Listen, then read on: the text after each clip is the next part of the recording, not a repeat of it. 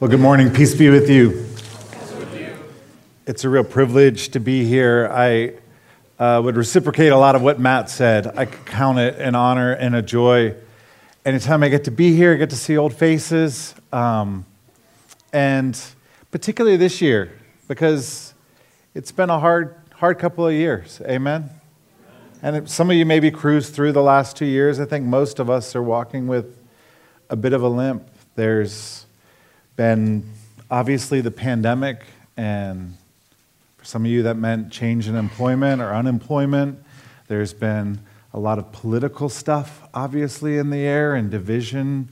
Maybe your conversations with family at Thanksgiving were a little more tense, or maybe they didn't even happen. Maybe it was hard for you to gather with members of your family this year. I just, I think about our society right now, and it just kind of feels like our world is shaking in a lot of ways. Uh, People are uneasy, they're angry. Just yesterday, I was watching two guys yell at each other. I'm like, can we calm down, please? It's Christmas time. Like, can we, can we tone it down a little bit here? Let's not argue over Skyline. There's plenty of chili to go around, you know? Uh, they never run out.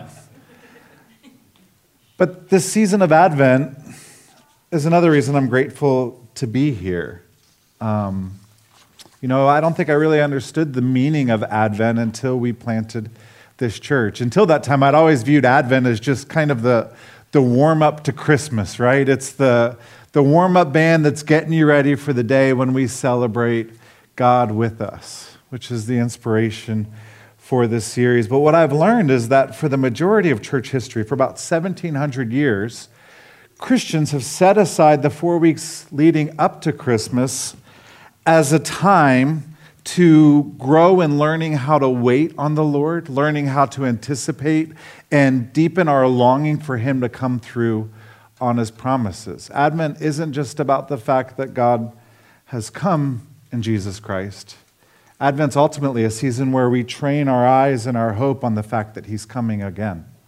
And in His second coming, He's going to deal with all of the darkness and the division, the brokenness He's going to put an end to disease and decay. He's going to put death itself to death, and then he's going to wipe away every tear. That is our hope as Christians. And the church has recognized for a long time we need to keep that fire, the flame of that hope, we need to keep that tended to. We need to keep that alive. Otherwise, it's easy to be overcome with despair in this world. And so, Advent, interestingly enough, it's it's not really a sentimental season. Advent is actually a season in which we as Christians we stare at the darkness in our world and in our lives. We stare it in the face as we learn to train our longings and desires on the day when Christ will return. It's not sentimental. It's not chestnuts roasting on an open fire. It's, oh come, oh come, Emmanuel and ransom captive Israel. It set us free. It's please God do something about this world. And this text we're looking at this morning, I think it's one of the best texts that teach us about how to navigate this season of Advent well, about how to wait and hope, how to anticipate and hope, but also with honesty. I think too often in the church we struggle to be honest. I think sometimes we're afraid that to be honest maybe is a mark of unfaithfulness when what we actually see in the Bible, and one of the things that I love about the Bible, is it's the most honest book that's ever existed. When you read the Bible, it's filled with a whole lot of honesty about the darkness of our world and our lives. And so we're going to consider this very famous passage in light of its historical context, and we're going to explore two promises that were given in this passage. One of them is a hard promise, and one of them is a great promise. And then we're going to talk about how we hold both of those promises together. The promise, the first promise we're going to look at that we see in this text is the promise of deep darkness that Isaiah gives to God's people. You know, the seven verses, as you read them, they're filled with these wonderful promises. But when you keep it in context, the actual context in which Isaiah gave this prophecy was pretty bleak. Isaiah was a prophet speaking on behalf of God. And if you've ever read Isaiah, if you read Isaiah chapters 1 to 8 before you get to this passage, it's pretty intense. Like there's some pretty intense, pretty hard stuff in there. And the reason why is Isaiah, he lived about 250 years after David's reign. And over the course of that 250 years, you know, God had promised to build this nation, and there were certain kings. And while there were a couple of kings who were decent, most of the kings who followed after David were wicked men. And they were entrusted by God to rule over his nation, and yet they were selfish. They flaunted God's laws and his commands. They took advantage of orphans and widows and the poor. They neglected to care for the least of these, and they made unholy alliances with foreign nations. And so God had said, I'm going to protect you. And they're like, Yeah, yeah, yeah, but as insurance, it might be good if we had a deal with the Assyrians. And so they kept breaking God's law. God's kept sending promises or prophets again and again, warning them, like, hey, you're wandering, you're straying, you're not living a life of trust and faith in me. And if you keep doing this, judgment's going to come. Well, eventually, judgment came. The warnings went unheeded, and so God sends Isaiah to speak on his behalf and tell his people that because of their stubborn and persistent rebellion, he's going to hand them over to their enemies. That's what the prophet's doing here. I mean, there's good news, don't worry, but before we get there, there's really hard news that Isaiah is delivering. You're going to be handed over to your enemies. And we actually see it in the very first word in chapter 9. It's the word nevertheless. Nevertheless. Well, nevertheless, what? Where is that coming from? You got to go back to chapter 8. And at the end of chapter 8, Isaiah describes what the day is going to look like when God hands his people over to their enemies. And really, what happens is the Assyrians break in they capture all of Israel and they take them away, take them out of the land to Assyria. And here in Isaiah 8, he gives us a picture of what that's going to look like. He says, They will pass through the land. It's the Israelites, God's people. They're going to pass through the promised land. They're not going to stay here. And they're going to be distressed and hungry. And when they are hungry, they will be enraged. And they will speak contemptuously against their king and their God and they will turn their faces upward, and they will look to the earth, but behold distress and darkness, the gloom of anguish, and they will be thrust into thick darkness. That's how chapter 8 of Isaiah ends. It's intense. It's a foreboding prophecy. Things are going to get really, really bad. Essentially, what Isaiah is saying is God is going to turn out the lights on this nation, and it's going to be really hard. Now, this teaches us something about hope, believe it or not. Because when you study hope in the Bible, especially in the prophets, you'll find that hope is almost always held in tension with God's judgment. Like I said, if you read Isaiah, you'll find there's a lot of really hard passages that you know, maybe, maybe you're fascinated by, or maybe you like to skim over those ones and go to the, the better passages. But when you read it as a whole, hope is always held in contrast with judgment because biblical hope is not the same thing as optimism. Optimism is you, you look at uh, a set of circumstances and some, some data and you see this is the way all of this could work out best. And I'm going to choose to believe that it's going to work out this way. The Bible doesn't tell us to live like that. The Bible actually enables us to stare and look at society or the world or our own lives and say, man, there's a lot of darkness there. There's a lot of hard stuff there. And I don't know if this is going to turn out great in this moment, in this time. Darkness I mean, think about the Old Testament if you've read it. Is the Old Testament filled with mainly encouraging and hopeful stories or a lot of dark stories when you think about humanity? It's not a real, like, commendation on the human race when you read the Old Testament. There's wonderful stories, and there are some wonderful people, but as a whole, the Old Testament is filled with so much darkness. I saw a young atheist on social media who I guess apparently, instead of just bashing the Bible, decided to read it. And they posted, like, have any of you all actually read the Bible? It's, it's filled with so much violence and ugliness and wars and genocide. It's so dark. And I so wanted to respond, but I don't because I don't engage in social media in that way. But I so wanted to respond Have you studied human history? It's filled with so much violence and wars and darkness and genocide and oppression and slavery and wickedness. You know, the last century by, was by far the bloodiest century in human history, and it's not even close. Tyrants and dictators, one after the other Hitler, Stalin, Mussolini, Hussein, just to name some of the highlights.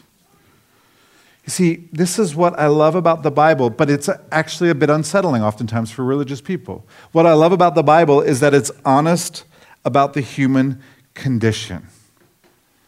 It's honest about the darkness. And I actually think that's one reason people struggle with the Bible is it's too honest and it's too human. Not only is it honest, it explains the darkness that God created us to be in relationship with him.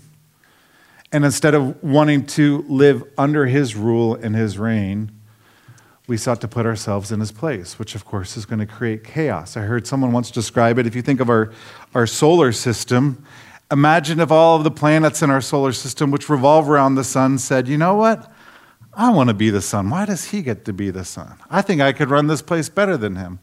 Well, imagine what would happen. You'd have planets start colliding into each other. You'd have chaos. You'd have brokenness. In the same way, that's us as human beings. In the Bible, it gives us categories to make sense of the darkness. Just thinking of the last couple of months the school shootings, or a guy who gets in an SUV and runs over little kids at a Christmas parade. How do we hold that? Well, if you believe people are generally good and the world's generally a good place, those are confounding. If you actually read the Bible, you realize that's what people do apart from God. See, as we learn to wait and hope, which is the whole goal of Advent, we have to recognize that, that hope doesn't require us to bury our heads in the sand, doesn't require us to deny the darkness in our world and in our lives. And that's why many of the songs that you sing during Advent are moody and contemplative. Have you ever noticed that?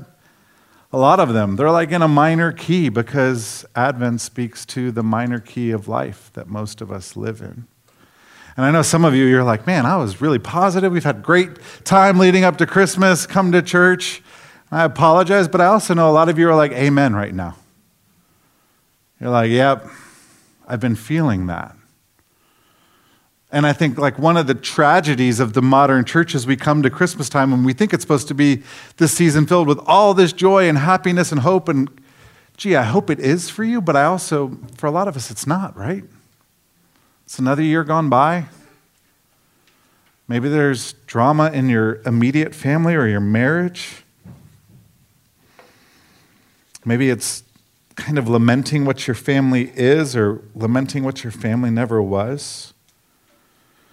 But biblical hope, it doesn't require us to deny these things. And so I just wonder what's the pain and darkness in your life that you're trying to avoid, that you try to bury? What's the loss? What's the hard stuff that you don't even quite know how to pray about anymore, or maybe you've quit praying about? God's word gives us permission to be honest about the dark. I want to say if you're not overflowing with joy right now, if Christmas is coming up and you're feeling like, I'm not all in the Christmas spirit of joy and happiness, that's okay. There's room for that. God creates space for that. Advent creates space for that. So, Isaiah, wonderful prophecy, starts saying, Deep darkness is coming on us. And then, the second promise he makes, thankfully, he doesn't stop there. The second promise he makes is he says, even though it's going to be dark, there's going to be a light that's going to dawn in the midst of the darkness. Starting in verse 1 of chapter 9, he says, Nevertheless, in spite of the fact that you're going to be taken prisoner and taken out of your land and leave your home for good and never see it again, nevertheless, the day is coming, in essence, when there will be no more gloom for those who are in distress. In the past, he humbled the land of Zebulun and the land of Naphtali, but in the future, he will honor Galilee of the nations by the way of the sea beyond the Jordan. Because the people walking in darkness have seen a great light. On those living in the land of deep darkness, a light has dawned. What Isaiah is saying here is that even though God is going to turn out the lights and hand his people over to their enemies and oppressors, he promises his people they're not going to live in that darkness forever. He promises that eventually he's going to turn the lights back on. Because in the Bible, while God allows for the darkness, he never allows the darkness to have the final say. Light always breaks through eventually. And so, Isaiah, I mean, put yourself in the shoes of the Israelites. Isaiah the prophet, you kind of don't like him. He's the angry preacher. You know, you're like, I wish it was the other guy. Whenever he's up, he's like yelling at us. And Isaiah is telling the church, he's like, listen, you're all losing your homes. I mean, it'd be like him saying, hey, China's coming. You're going to be taken away. You're going to lose everything. You're never going to see your homes again. You're never going to see this continent again. You're gone. All of us. But that, that darkness that's coming, it's not going to last forever. There's tremendous hope, too. It's not going to last. And we actually know you can read, I think it's uh, 2 Kings 15, I might be wrong on that. Um, you can actually read about when this happened, though. You can read that the, the Assyrians came in during Isaiah's lifetime, and so he's like, Yeah, it's coming, guys, but it's not going to have the final word. And so he starts this promise. It's like he's given this vision from God. He's like, The people that have walked in darkness have seen a great light. Those living in the land of deep darkness, the light has dawned. And then in verse 3, Isaiah moves from speaking to God's people to actually speaking to God himself as if he's totally caught up in this vision of what God is going to do. He's, he's like crying out to God, You've actually enlarged the nation and increased their joy. They rejoice before you as people rejoice at the harvest, as warriors rejoice when dividing the plunder. He's saying the day when God flips the lights back on, it's going to be this day of laughter and joy and celebration. It's going to be like pirates after they capture, you know, the treasure chest and they open it up and they're throwing the gold in the air, or like the people who've waited for nine months and the harvest has finally come in and they know that they are taken care of. It's going to be a party to end all parties. And Isaiah continues For as in the day of Midian's defeat, you've shattered the yoke that burdens them the bar across their shoulders, the rod of their oppressor. In the Old Testament, when it talks about the yoke, you know, the beam that you'd put across the backs of beasts of burdens to drag a plow, it's always referred to or used as a reference to when God's people were brought into slavery. And Isaiah says God's going to come and he's going to shatter that yoke. They're not going to live as slaves to the Assyrians forever. And he, he references the day of Midian's defeat. You can read about it in the book of Judges. But it's a time when God did some crazy things and delivered his people, and he showed that his deliverance comes by his grace, not by his people's effort. And so Isaiah has this vision, and then he continues. He says, Not only that, every warrior's boot used in battle and every garment rolled in blood will be destined for burning will be fuel for the fire. Any of you ever get a Christmas card with a passage from Isaiah 9 on it? Yeah? Anyone ever had this verse included there? It's where they always, you know, dot, dot, dot, skip over. But it's actually a really wonder. I mean, it sounds really intense, but it's actually such a wonderful promise. The promise is that the warrior's boots, the, the uniforms of soldiers, all that are stained in mud and blood because of the endless, endless violence that exists between humanity, the day is coming when you're going to take those off and never need to put them on again. Like the boots are going to be thrown, we don't need these anymore. We don't even need the memory of them anymore. Let's burn the uniforms, burn the boots, as Isaiah will say elsewhere. Let's take our swords and beat them into plowshares because we don't need them anymore. That's the promise. And he goes on. Well, think about it. If you're an Israelite, or even if you're not, it's like, man, that's anyone else like, ah, that's okay. Like, that's wonderful. Promises. Right? So if you're there and you're thinking, okay, bad times are coming, they're not going to last forever, what, what's going to bring about this change of circumstances? What should we be looking for? And Isaiah says this. The reason we're going to be able to lay down our, our swords and put an end to war, the, the way you know that the lights are coming back on, for to us a child is born to us a son is given. And the government will be on his shoulders. The dawning light is going to be ushered in by a person, a child, a baby boy. And he will be called, and we're given these names Wonderful Counselor. This doesn't mean that Jesus is a great therapist, although I think he was and is counselor in the Bible. It's a word typically used in reference to war or politics. It means he's a king, he's a great ruler and political strategist. We're also told he'll be called Mighty God,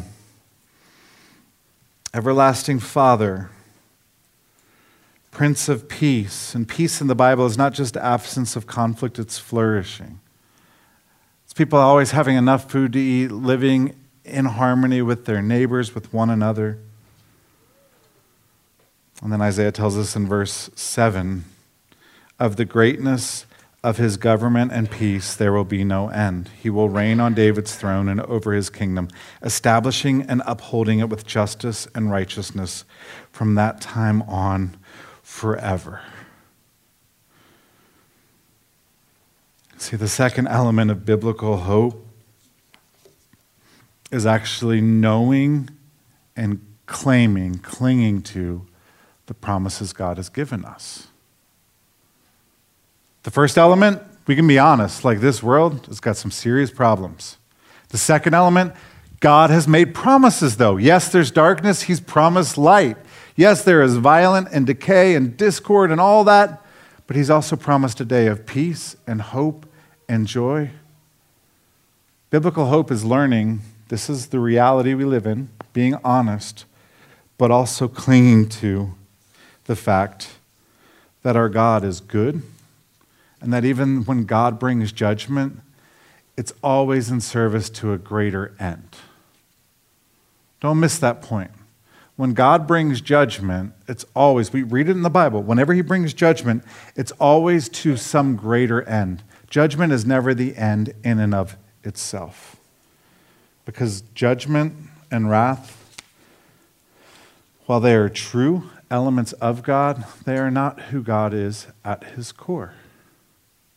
You ever thought about that? The Bible tells us God is love, right?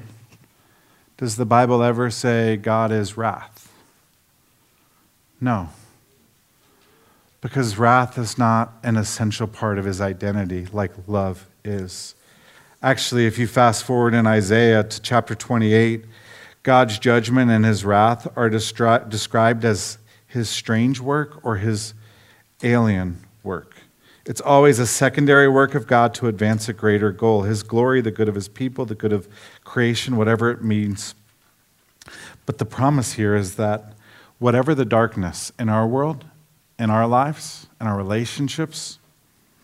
God is good, and He's promised to never let the darkness win. Now, I think for a lot of us, when we think about hope, we just go superficial. Like, God made these promises, and I need to believe them. And yeah, there's, it's like, it's just, it feels inauthentic, feels dishonest. a lot of Christian hope. But the Bible actually encourages us to this deep sense of hope where we're like, no, it's really horrible a lot of the times. And this world's filled with a lot of awful, awful things. And yet, God has made promises. And yet, we're not going to let the darkness that's in this earth totally, on this earth, totally distort how we see and think about God because God is good. And there's a whole lot of mystery to believe that God is good when we see so much darkness here. But that is the claim of the scriptures. That is what we train our hopes in. That in the midst of the darkness, God is light. And not only that, He is for His people. I mean, do you believe God is for you? Paul says it. If you're in Christ, God is for you. A lot of times when we don't actually, we can't have these honest conversations, what happens is we start interpreting the darkness as just judgment against all of us or God just dismissing us. When the Bible, the claim is no, no, he's for his people. It's interesting. I don't know if you noticed it. Isaiah, when he talks about the birth of Christ, he doesn't say, for a child will be born, does he? He doesn't say, and it's going to be a boy. What does he say? For unto us a child is born. Unto us a son is given. That God in his grace, even when we walk in a land of deep darkness, he's still for his people and for their good.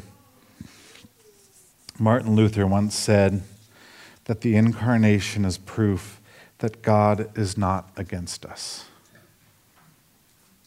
And some of you live feeling like if God really knew, which he does, he knows.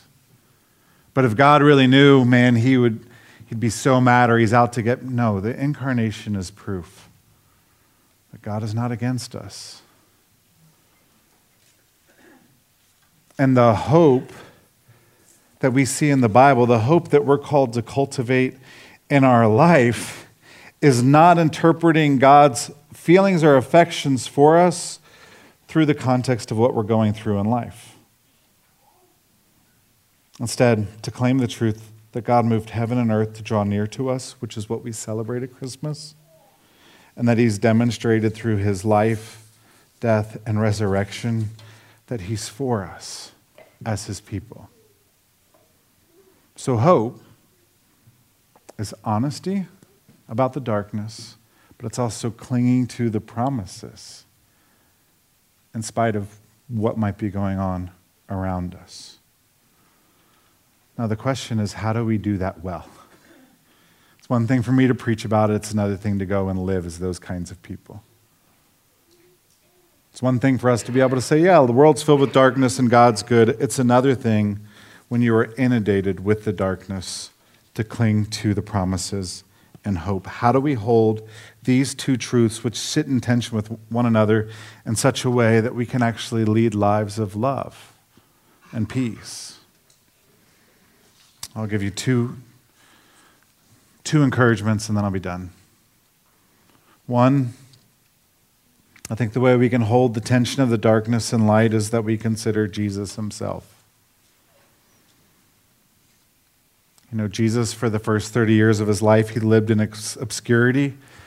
What was Jesus' first act? You know, before any of the miracles, before anything else, what was the very beginning of his ministry?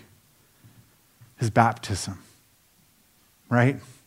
And what did God say to him, the Father say to Jesus, announce at his baptism?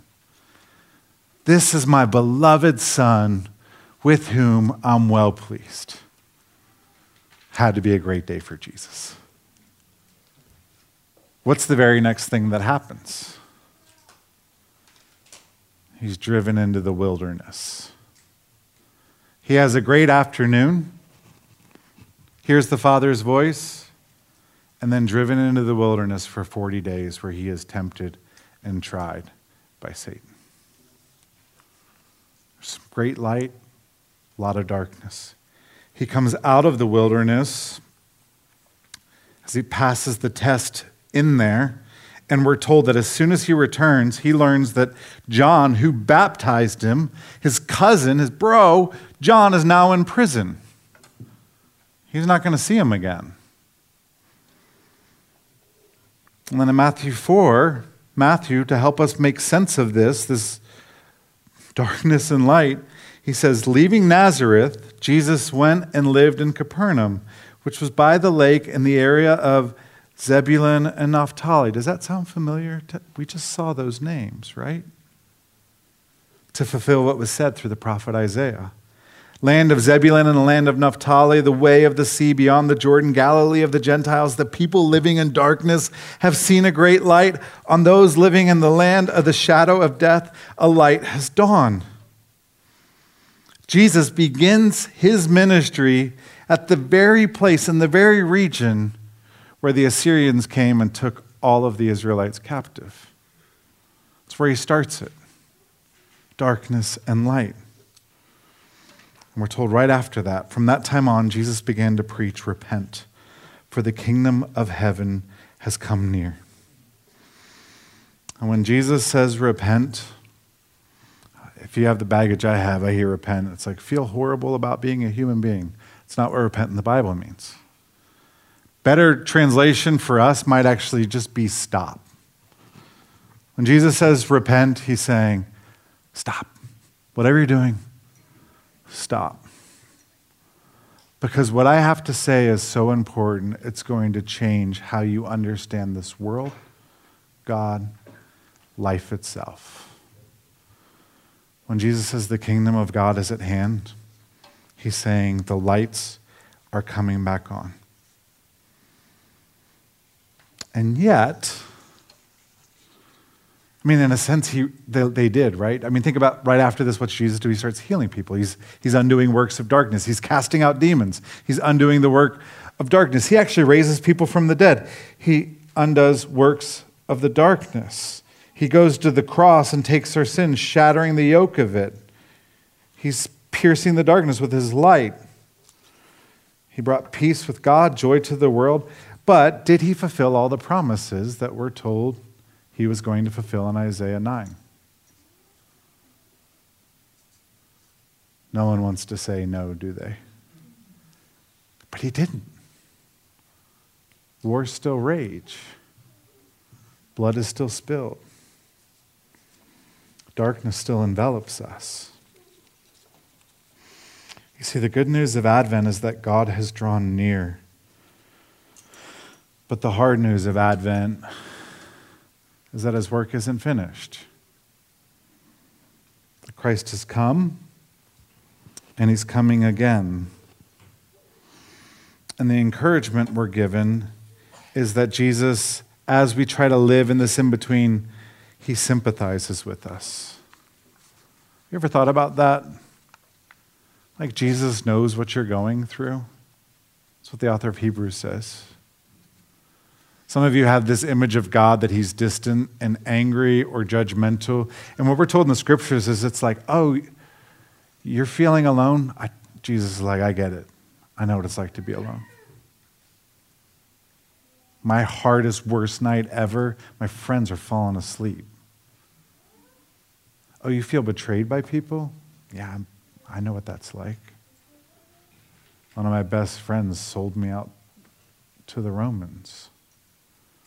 You feel tired? I know what it's like to be tired. Everything we've gone through, He's gone through. And part of how we wait well is we recognize He's the author and perfecter of our faith. He's also our great, He's not just our great Savior, He's our great sympathizer. And so, waiting between, waiting for the lights to come fully back on, we need to consider Jesus. And then, lastly, the other thing that we need is We've just got to create space in our minds for God to be God. And what I mean by that is God is not like us. God is very, very different than us. He does things in different ways than we would. He moves at a different speed. He's not just like a bigger version of us, like the extra large version of human beings. He's different. Put yourself once again in the Israelite shoes. Isaiah is making this prophecy. It's going to get dark, but the lights are going to come back on. The Assyrians show up. They drag you away, and you're like, oh my gosh, it's so dark. But you're a person of profound faith in God, and you're like, yeah, but the lights are coming back on. This isn't going to last forever. Then you get older, your kids have grandkids in captivity. You've got your grandkids sitting on your knee. You're like, I know it's bad. I know that we're oppressed by these, but here's the promises God has made to us. You hold on to those promises and then you die. And then that kid that was on your knee, they grow up and their grandkids sit on their knee and they're like, I know it's dark, but let me tell you about the promises of God. Do you know how long it took for God to come through on this promise? It was 700 years. 700 years. The lights are going to come back on. He didn't say it's not going to be in your lifetime because God doesn't always tell us. You see, biblical hope, it's waiting in faithfulness and allowing God to be God, recognizing He moves at His own pace he rarely acts as we think he should act. Jesus was the promised king. Why did the, God's people get so enraged with Jesus? Because he wouldn't pick up a sword. Remember? I love that scene when the disciples are like, hey, you want us to call down fire and just burn them to the ground? Jesus is like, what are you talking about? Of course not. Peter and the Romans come. Jesus says, put away the sword. For so many people, it was like, no, no, no, we want a king who's coming with a sword and power and might. And Jesus is like, no, I'm going to go die. Because God, He's just different than us. And that's actually good news because if Jesus came with might and power, He could have wiped out His enemies with the snap of a finger. But that would have included wiping all of us out as well. And so He came as a child not because he wanted to damn us or just conquer us, but because he wanted to save us. God is different than us, and it's such good news. Think about it. When God said, I'm going to show up in the flesh, in the world, how am I going to do it? I'm going to come as the most innocent, non threatening, in the most innocent, non threatening form ever imagined. I'm going to come as a baby. Why does he do that? To show us that as we wait and hope, we can approach him, we can draw near to him. We can go to him in prayer, not being afraid, because we know that the incarnation is proof that God is not against us. As we come to the Lord's table, you know, I've seen, I think, pretty much every church that I know, and the national stats bear this out, most churches have lost about a third of their people in the last two years. Every church, every I haven't met a pastor who's like, man, our church is just amazing right now. Everyone's like, man, it's just hard and different. That in this season of shaking, it's like there are people who were sitting by you six months ago you don't see anymore. There are people, I don't know if this happens to you, it happens to me. My wife and I'll be talking and be like, hey, whatever happened to. So I don't know the, the trials of the last few years. It's done a lot, and I'm not saying a third of people have walked away from Jesus. I don't, I don't know. But what I do know is when you read the Old Testament, when hard times come, people of God scatter, and yet there is this great, there, there's always this remnant in the Bible that's celebrated. There's always a remnant who's saying, yeah, 50 years ago in America, maybe it was easy and fun to be a Christian, and right now it's not so easy, fun, and it's actually going to, it's hard, and it's probably going to get harder to be faithful to Jesus in the next 10 years, 20 years. But there's a promise of a remnant of people who willingly take that on in obedience to the Lord. And one of the things that encourages me, and I hope it encourages you, is as we seek to walk in faithfulness, knowing, man, there's, there's, there might be a lot of darkness ahead for us as a church, is knowing that Christ is with us. And that on the, the night of his greatest betrayal, he also gave the greatest demonstration of his love when he sat down with his disciples took a loaf of bread, and he explained what was going to happen, even though they didn't understand it. He said, This, is, this, this loaf of bread is like my body, and it's going to be broken for you. And this is my blood that's going to be shed for you for your sins so that you could be reconciled to me. And then he told us, He said, Do this as often as you gather as a meal of remembering what I've done and anticipating what I've promised to do at the end of the age. And so this meal is part of us learning to wait and wait well, trusting that even though the world's filled with darkness, God has made great and tremendous promises, and we can cling to those promises. So I'm going to pray. If you're here and you're a Christian, we encourage you to take part in the Lord's Supper. We have bread, wine, and juice. We also have little cups, uh, prepackaged communion if you want up front. But this is a time for us. Maybe for you, it's to, to pray and confess, just be honest with God about the darkness you're feeling. Like it's a hard time, and you've been trying to act like it's not. Or maybe for you, it's you live in that place and you're a cynic and you're beat down and you're discouraged most of the time. Maybe this is a time to cry out to God and say, Make your promises real to me. I don't want to live letting my circumstances dictate my outlook and my hope. Whatever it is, I encourage you to take it to the Lord and ask Him to bring hope and healing. Let me pray. Father, we thank you for your word. We thank you for how honest it is. I pray for people here this morning who are really suffering, who you, you feel very far, far away from, who, whose faith has grown cold or maybe dark. I pray, Lord, that you would visit them in grace with a fresh act of your mercy, of your kindness. I pray for people here who are suffering tremendously, that you would give them great comfort and draw them to you in prayer, knowing that you can sympathize with us in our weaknesses.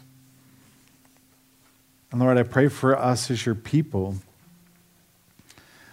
that in uncertain times, I pray, Lord, you would deepen our faith and I pray that we would truly not just survive right now, but we could actually go in a time when people are freaking out and everyone's kind of going crazy, Lord, that we could be light in the darkness. We could be salt of the earth. We could be a city on a hill that offers hope, grace, forgiveness, reconciliation, and healing.